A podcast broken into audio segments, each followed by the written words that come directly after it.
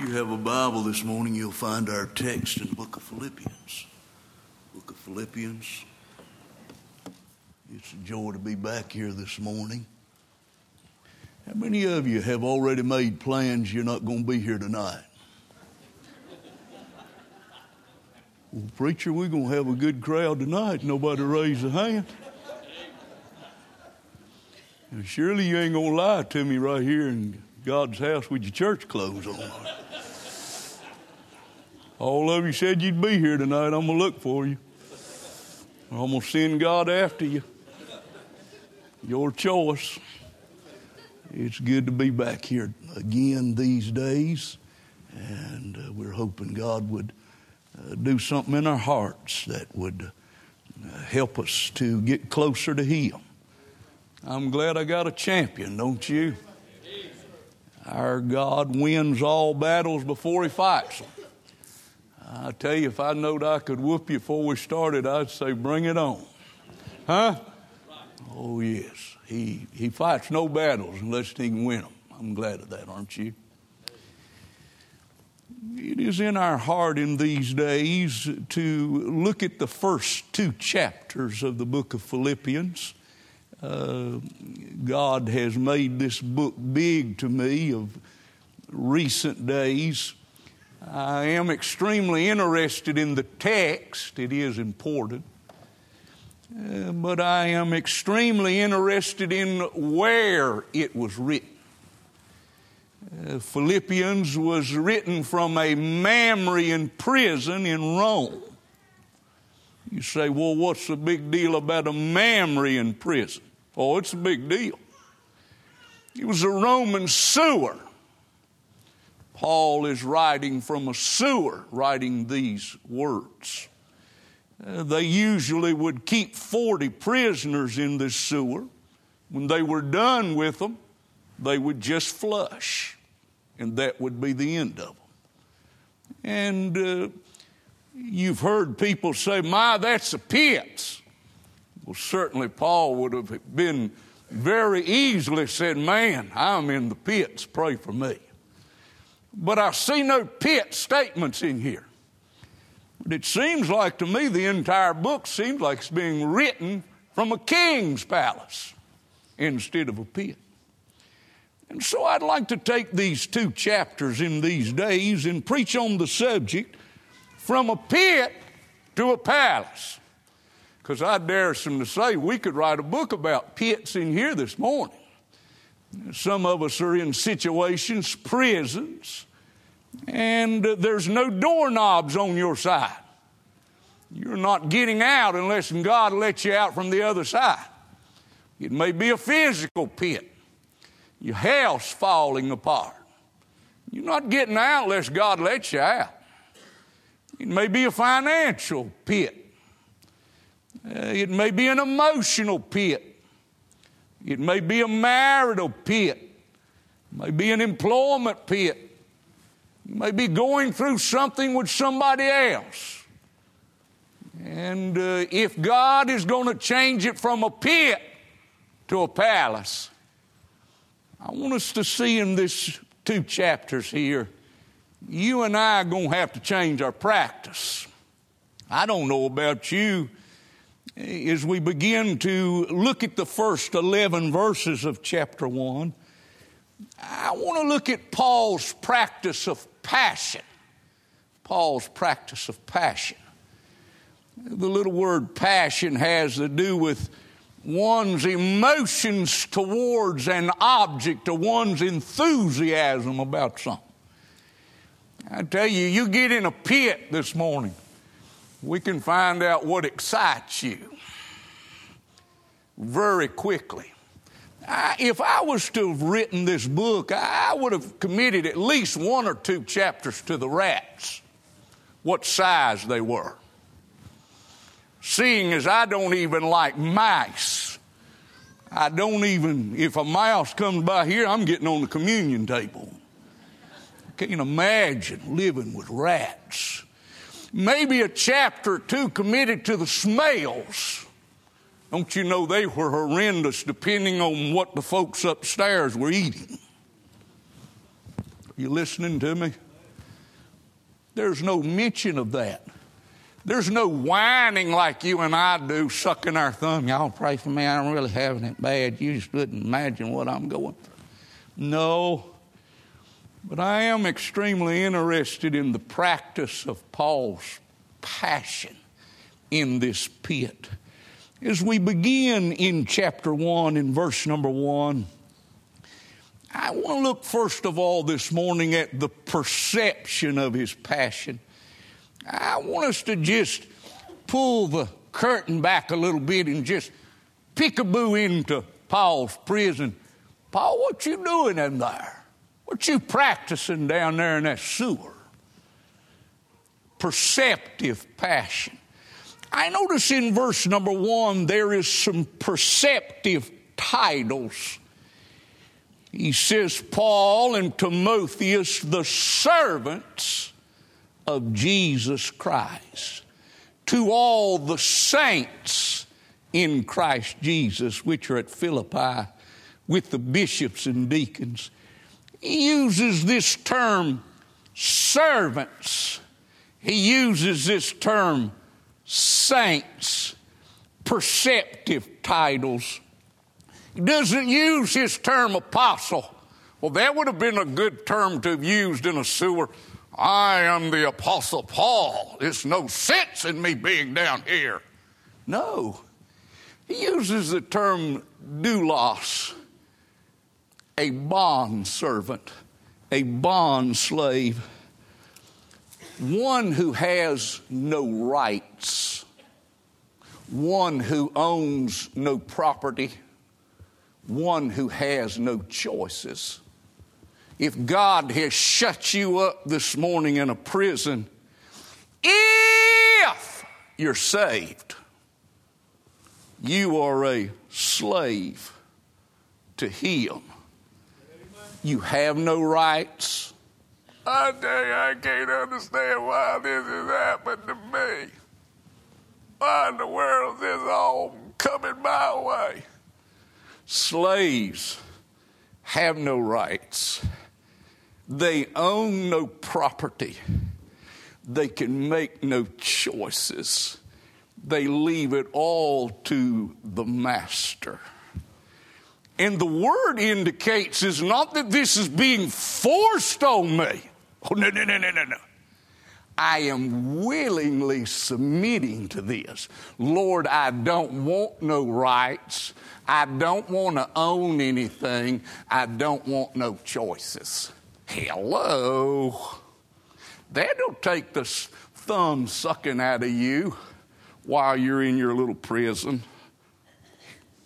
Notice the little word saints, set apart ones, holy ones. These two terms gives God all the rights to do with you and I as He pleases, and we have no recourse to open our mouths. Are you listening to me this morning?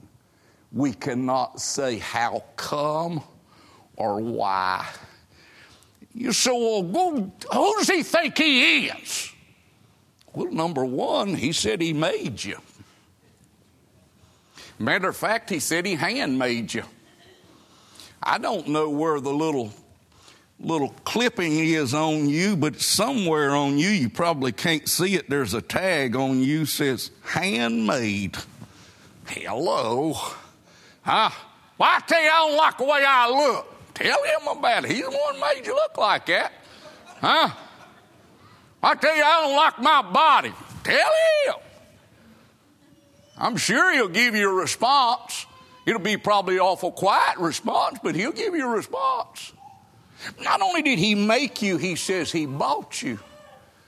He says, I paid the price for you. Hey, have you ever been in a Walmart line? You've got something in your hands and you realize it is junk. And you go ahead and buy it anyway? No. He bought you knowing full well you was junk when he was buying you. You were no benefit to him. What gives him the right for me to be a slave? He can put on me anything he wants to. Servant. saint. Those are the titles that Paul uses here. My, wouldn't he, why would he come and say, Man, I am apostle. I ain't got no right being down here. Man, I ought to be up in the palace. Sounds like to me he's right, and it sounds like he's in a palace. Are you listening to me this morning? I'm talking about a perceptive title. But watch the text. Notice, if you would, with me in verse number two. How can you possibly be a saint? How can you possibly be a servant? How can you possibly submit to God and say, God, you, you got all the right, you got all the choices, whatever you want to put on me, that's all right. Paul said, Grace be unto you and peace from God our Father. Hey, you won't trip up one day and say, Boy, I tell you, I've come to the place where God, you just do whatever you want to with me. Oh, no. Not in your fuzzy wuzziest feeling moment will you ever do that. It'll take the grace of God being channeled to you to be able to do that. Grace is God's unmerited favor. Paul said, His grace, He that was rich for mine and your sake became poor, that you and I through His poverty might be made rich. Why in the world do I want to be a slave? Because it makes me rich. Are you listening to me this morning? I love that, don't you? He said, Grace be unto you and peace. Peace there is the taking of two opposites and twisting them together until they become one. Why in the world do I want to be a slave with Him? Because when I do, I become one with Him. And God the Father, when He looks at me, doesn't see me anymore. He sees His Son. Oh, gracious. Isn't that good? We ought to stop right there and have a smile break. I know we're not going to have a shout break down here in this part of North Carolina. Smile break. Huh? Are you listening to me this morning? Not only do I see there's perceptive titles, but I notice in verse number three there is a perceptive what? Do what in a Roman sewer? Give thanks? The doctor told me I was eat up with cancer and I'm going to give thanks. My whole checkbook's falling apart and I'm going to give him thanks. Obama's fixing to send you that are on Social Security a pink slip and I'm going to give thanks. Are you listening to me this morning? Paul's in a Roman sewer. Rats big as cats, smell horrendous. This is what he says I thank my God upon every remembrance of you. Always in every prayer of mine for you all, making request with joy. I notice it is a persistent thanks. The little word thanks here is our little word for grace, saying the blessing over the food. That's your daily need. Paul said the people that God has brought into his life, he says he gives thanks for them like he gives thanks for his daily food. He said, I just need them so bad. He said, I'm just constantly thanking God for them. I don't know about you. After being in the ministry and preaching now for 38 years, my list of people that I'm thankful for keeps growing because everything I've got from the Lincoln Town car out in the parking lot to my undergarments, God's people give it to me. And when I think of them, I just say, Thanks be unto our God. I was wondering this morning, not being nosy, God forbid I'd ever be nosy. How long is your thanks list? God shut you up, got no doorknobs on your side. What in the world am I going to do? Why don't you just get your thanks list out? That's what Paul's done. Instead of, man, that was a big old rat went by here. Whew, boy, what a smell. No, Thanks be unto our God. He begins to thank God for the people that have been such a blessing to him, uh, that have been such a help to him. Matter of fact, he says there, little word in verse 3 remembrance. It means to call to mind. I wonder how many people this morning you could call to mind, just sitting right there by you, that you just couldn't do without them, just like your daily food. Man, you've just got to have them. And when you begin to think of them, you just say, wow, thanks be unto God. Well, you say, what good's that going to do while I'm in some pit? Oh, hun, you liable to get free and forget you're in there.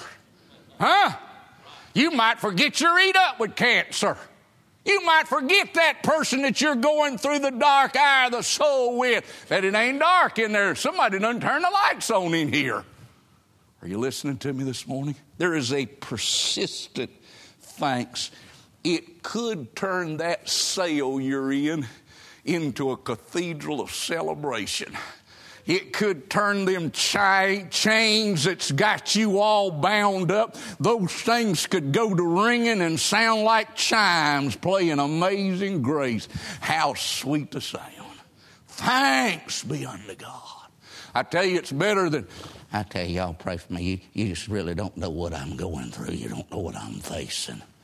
I tell you, it'd be better to get your thanks list out and persistently give thanks. I thought this was interesting in verse number four.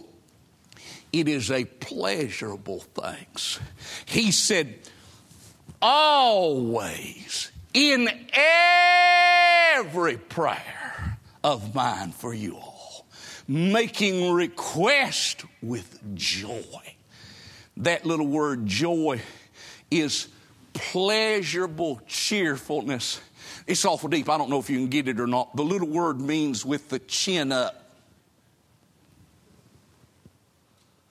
Pits, prisons, horrible situations of sorrow have a way of bringing your chin down. The good Holy Ghost, when you begin to give thanks, He does this to you. I love that, don't you? Well, I like looking down. Well, keep doing it then. How's the rats where you're at? You can see them real good, can't you? Are you listening to me this morning? Oh, Paul it is a pleasurable thing. You know, almost every one of Paul's books that he wrote, Romans chapter 1, he says, with unceasing thanks for you. First Corinthians, he says, always thanking God for you. Ephesians, he's opening up with mercy and never stop thanking God for you. Colossians, he says, I'm always praying with thanks. First Thessalonians, always mention with thanks. Second Thessalonians, praying day and night with thanks. Philemon, making mention always in my prayer for you with thanks. He said, always with joy and thanksgiving. Paul's in a pit, but it seems like he's done got free. I tell you the truth, it looks like to me he's in the king's palace. Are you listening to me? You know, I'm afraid by looking at some of you because you're giving me that look. I think you enjoy being in that pit. Huh? Pray that be more pits. I don't know about you. I want to get free in mine. I'm in two or three pits right now with some children. I ain't a liking it. I'm telling you, I'm not like. They're going through the dark hour of the soul, and I'm in there with them. And I'm a wanting to get free in there. I want to act like I'm in a king's palace. Are you listening to me this morning? Oh, I'm talking about the perceptive things. We, as God's people this morning, must give him thanks for, not in. Are you listening to me? We do not give him thanks for it. We give him thanks in it. There's a big difference. I'm not going to go to the doctor tomorrow. He tells me I'm eat up with cancer. Well, glory to God, I'm eat up with cancer. No, I'm not going to thank him for it, but he does expect me to give thanks in it. spirit of thanksgiving in that situation. You'll say, What good will it do to me? You never can tell. This may happen to you. You may have your hands up in the air, waving them, seeing things nobody else can see. Tears coming down your eyes. It's called worship. Oh, we as God's people must give Him thanks not only for what He is doing, but for what He has done. How many of you this morning, be honest with me, how many of you here this morning, God's been good to you?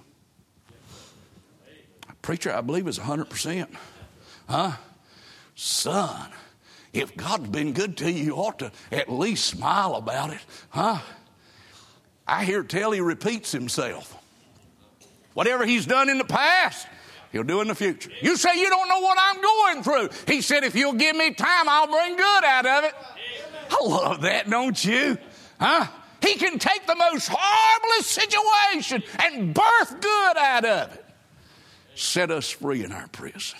Hey, how about this? Not only do we need to thank Him for what He is doing for us, oh man, I don't have any problem having prayer meeting thanking God for what He's doing for me. When's the last time you thanked God for what He's doing to you? Huh? Thank Him, Lord. What you have done to me has driven me to you. Of course, you know, sometimes you you got to be thankful in different ways. Sometimes you got to be taught it. What? Sometimes God has to teach you how to be thankful. I might have told this story before, and if I do, forgive me. I just want to hear it again. My granddaughter She's bigger now, but when she was about three, I was at her house eating one day. Beth wasn't with her. She had gone off with some other grandchildren. And her mother asked her to ask the blessing. She said, I ain't asking a blessing. That's interesting. She said, You're going to ask the blessing, you're not going to eat here.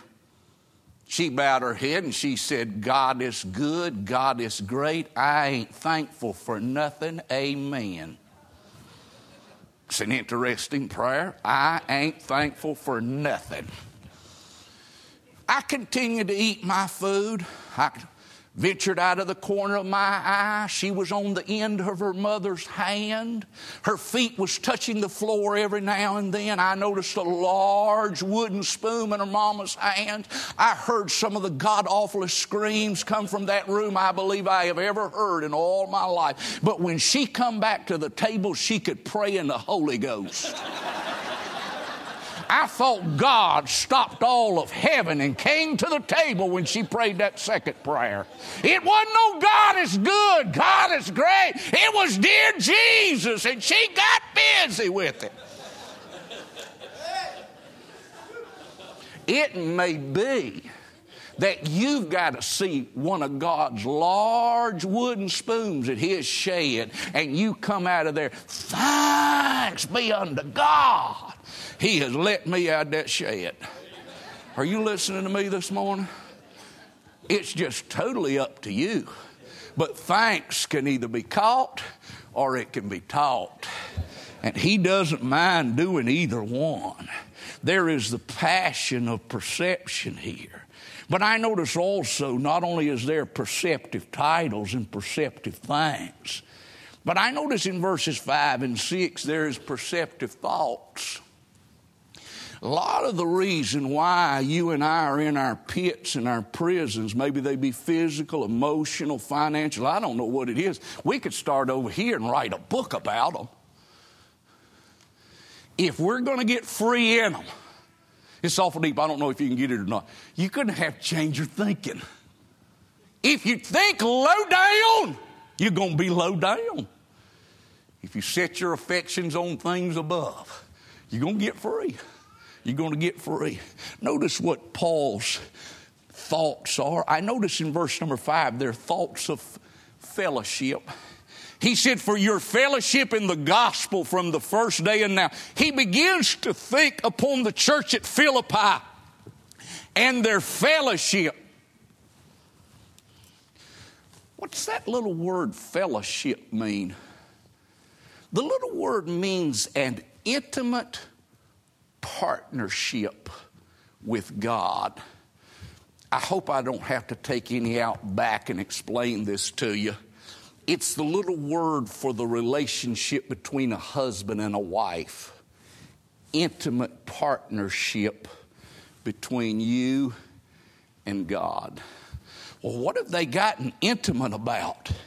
He says about the gospel. You know, I notice most people at the Baptist church have got their thing and they lift up their thing. I tell you, I believe we ought to try to reach the kids. I tell you, I believe we need some good singing. Boy, I tell you what, I believe we need some good old time preaching. Paul said he wasn't lifting up none of that. He said he's lifting up the gospel. He's lifting. See, this thing ain't about lifting up your little old idea. Well, I tell you, we better reach the youth of our day. God forbid. If he don't reach them, you won't. Huh? He said, if I be lifted up, I'll do the drawing. Paul is thinking upon the he said those folks down there at Philippi, they're gospel crazy. It's all about the gospel. They're pushing the gospel. Oh, I tell you what, if God's got you shut up in a pit and you can't get out, there's no doorknobs on your side, go to pushing the gospel. Huh? Go to talking about the gospel. There's thoughts of fellowship. But I notice in our text, don't miss this, there is thoughts of furtherance. Thoughts of furtherance. He says in verse number six, being confident of this very thing. Paul said, when I begin to think about my furtherance, he says, I begin to be confident. Know for sure. Watch, Paul, what do you know for sure? That he that hath begun a good work in you, Paul begins to think about God beginning a good work in him. Our dear choir director, song leader this morning, he says he remembered the day. What Paul's doing in his prison, he's remembering the day. You know what day it was. You know the day he come riding into Damascus and he was the chief of saints? Oh, yeah. Man, he was much straighter than y'all. If Paul would have come in here in his lost condition, you'd have made him chairman of the deacon board. The chief of saints. He said he was blameless. All 599 facets of the Jewish law he said he had kept. He said he was of the tribe of Benjamin, the son of his right hand. That's the way he was when he come riding into Damascus until he met Jesus. And then he realized he's the chief of sinners. See, if your testimony is this morning, I tell you, praise you, when God saved me, I was a good person. Make yourself a note. God ain't never saved you. God don't save good people. God ain't got no use for good people. God sends good people to hell. The only people God deals with is sinners, lost ones. And He gets them all from the same place, off of the bottom. And once He gets you, you realize you were not a good person. You were a filthy, rotten sinner, lost and on your way to hell, depraved. Are you listening to me this morning? He begins to think about that beginning work in his heart. You said, what good is that going to do? You might get free in your prisons, them chains liable to go play an amazing grace on you. Huh? I notice in our text, he thinks here, being confident of this very thing, that he which hath begun in work in you will what? Perform it. Hey, I ain't got to think about holding on. Some of you believe you can lose your salvation. You better hold on. Huh? I ain't got to hold on to nothing. He's going to perform it. Well, how long is he going to perform it? He says, until the day of Jesus Christ. I love that, don't you? He says, I'm going to take care of you until I come. See, it doesn't matter where Paul says it doesn't matter what he puts us, what pits, what prisons, financial, emotional, whatever it's going to be. He says, I'll take care of you in the middle of it until the day of Jesus Christ. Oh, I love that, don't you? I close with this thought. I would remind you, it is eight minutes to 12. I like to close. I like to do it several times. You know how preachers do. And finally, like to close. One of the reasons why I like to do it, I love that first time I just said in closing. Some of you smile for the first time, and man, you were looking for your books, man. This guy's going to shut up. We can get out of here. I assure you, this is the first closing. There will be one other to follow. I notice not only the practice, we're looking in the prison now. He said, what, Paul, what are you doing in there? What's your practice? Practice of passion. Preacher, Paul, what, is, what gets you excited in there? He's passionate about his titles. He's passionate about his thanks. He's passionate about his thoughts. Hey, what's getting you excited in that little old prison you're in this morning? Some of you leaving, it ain't even 12 yet. Gracious, give me five more minutes anyway. Uh, just passionate about it. What gets you excited about it? I notice for Paul, there is the prayer of passion. Paul begins to pray. Verse number nine, he says, In this I pray, that your love may abound yet more and more, knowledge and in all judgment. Paul begins to pray. Of course, you know, when we're in a pit, our prayer, oh, y'all pray for my gallbladder that I get out of this situation. I tell you, it's really hurting. Paul don't pray about anything about his situation. He begins to pray for abundance, abundant love for Christ. He said, Lord, increase my love for you. Are you going through a pit with someone? They're going through the dark hour of the soul. Why don't you, instead of praying that God would get them out of that, why don't you say, Lord, build their love, increase their love for you while they're in that pit? You say, well, what good would that do? He says that your love may abound yet more and more, and in knowledge the more you love Him, the more you'll know Him. The more you know Him, the more you'll want to love Him. And the more you love Him, the more you'll want to know about Him. It's a vicious cycle. Oh, the abundance of it. But I notice in verse number nine, more in knowledge and in all judgment. The little word there is discernment being able to make the right decision of whether to go left or right or stand still or go straight.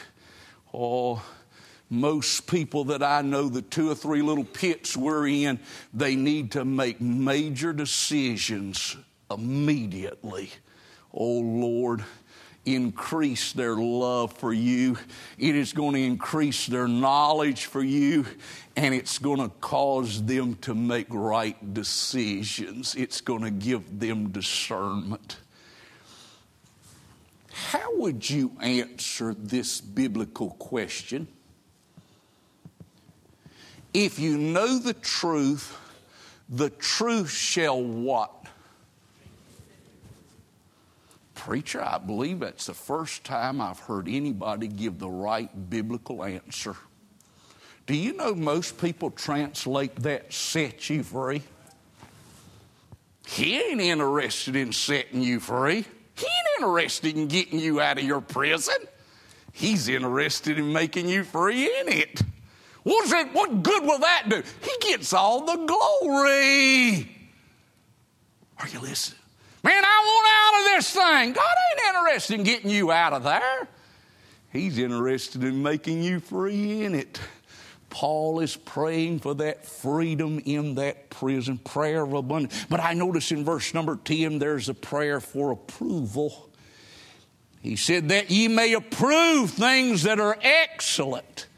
That little word approve there is an interesting word. It means to examine, test. It is our little word that we use for testing the worth of gold. Do you know why you're in that situation that you're in? The devil's testing your genuineness. That's what he told Peter. He said, Peter, the devil's desired to sift you, wants to throw you up in the winds of adversity and see if you're real or not. God was the one that instigated that. You remember with Job, he said, Satan, have you, have you checked out my boy Job? Throw him up in the winds of adversity. See if he's real or not. Paul's prayer for himself and the church at Philippi is that they may be approved, that they may be excellent.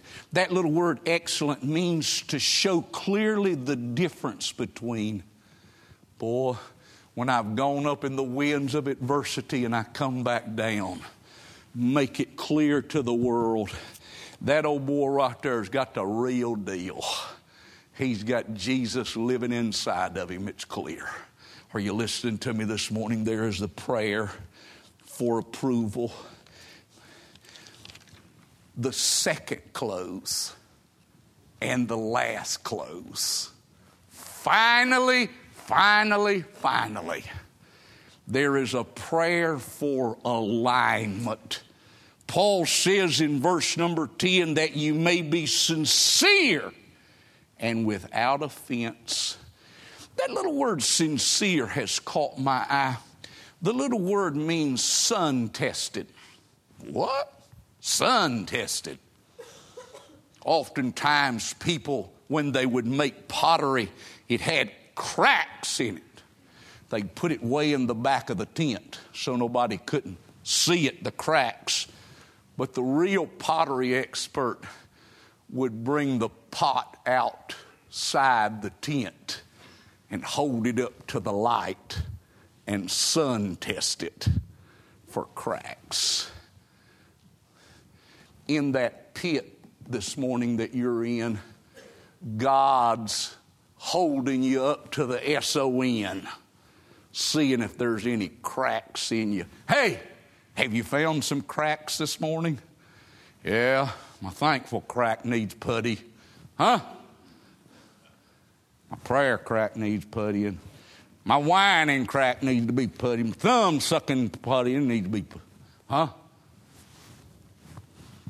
Sun tested. He, he says here in our text that you should be without offense. That little word without offense there is without wax. Oh, I don't want to putty over them. Oh, no. I want God to put the cracks together, heal them, and make them look like they've never been any cracks there. He says in verse number 11, being filled with the fruits of righteousness.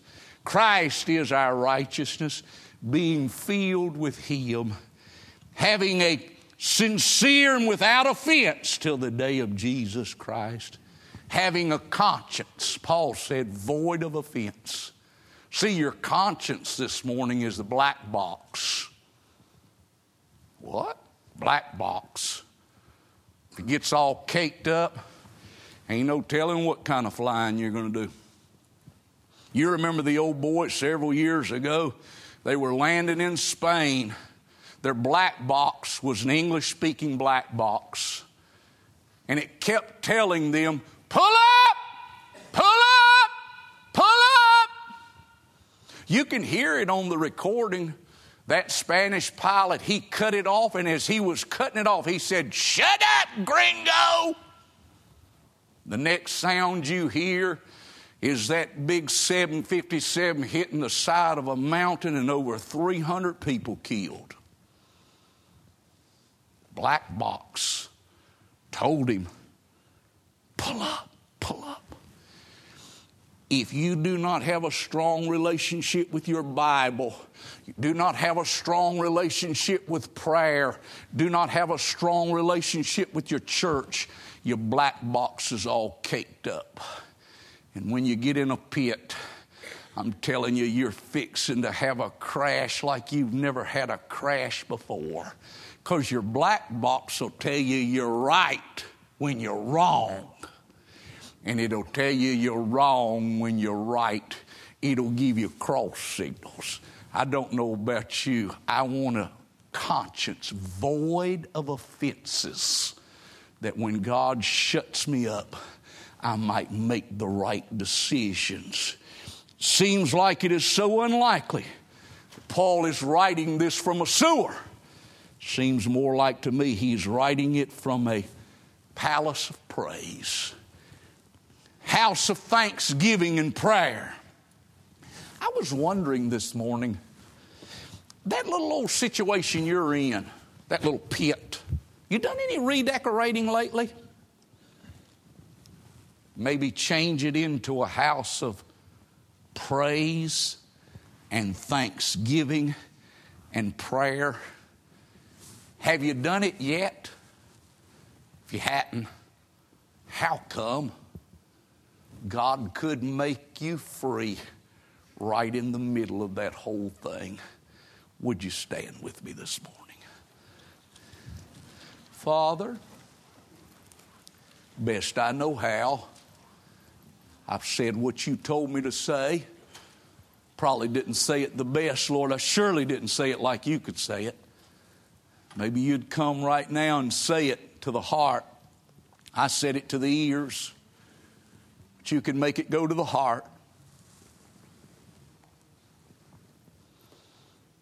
Lord, as you bring me into situations that I would not choose for myself, I wouldn't get in the line to get in some of these situations. But Lord, I'm a servant. I have no rights, I have no choices. I can't own anything. I can't say that's mine. I'll do with it what I want to.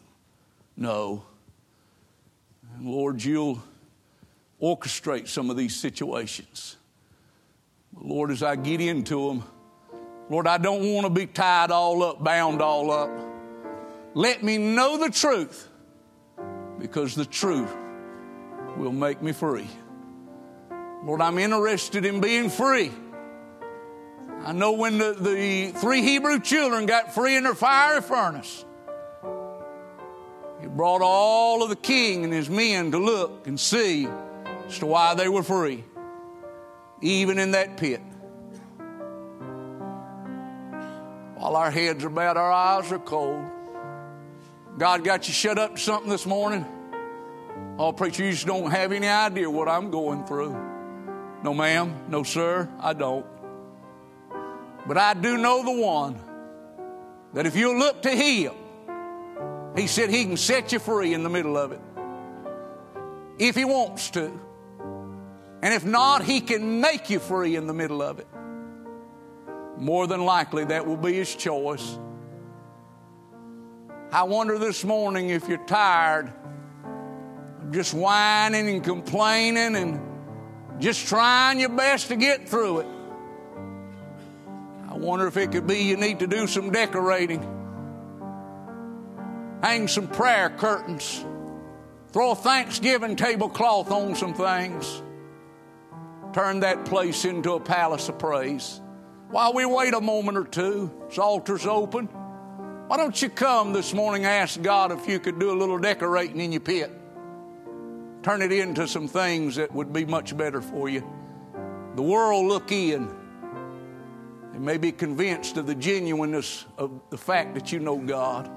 While we wait, the altar's open. You come, seek Him, call on Him while He's near. Call on him while he's near. Some have already come. Gracious. Man, I would have thought there'd been more than three people in a pit. Big old crowd like this. Oh, yeah, here they come.